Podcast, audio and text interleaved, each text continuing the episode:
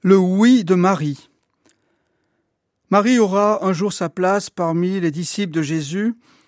Ainsi, les Actes des Apôtres la présentent assidue à la prière avec les apôtres et quelques femmes, petite communauté, cellule souche de l'Église à venir.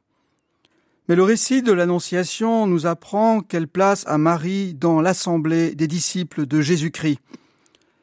Elle est la toute première. Car dès avant sa naissance, avant même sa conception, elle aura foi en lui. Première disciple, elle montre aussi ce qu'est la foi. La foi ne consiste pas d'abord en mots ou alors en fait de mots, il s'agit d'un seul mot.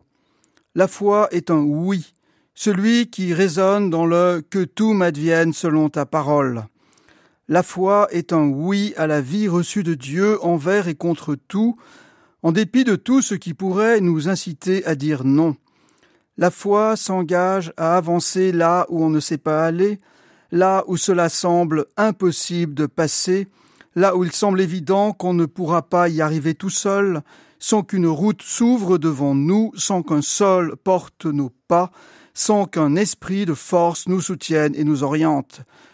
Une jeune fille qui ne connaît pas d'homme ne peut pas enfanter. Il est impossible à une vieille femme de mettre au monde.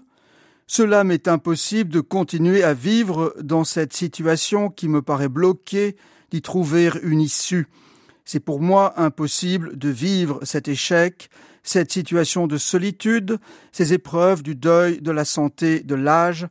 C'est impossible encore qu'il me faille mourir un jour et vivre aujourd'hui en marchant vers la mort.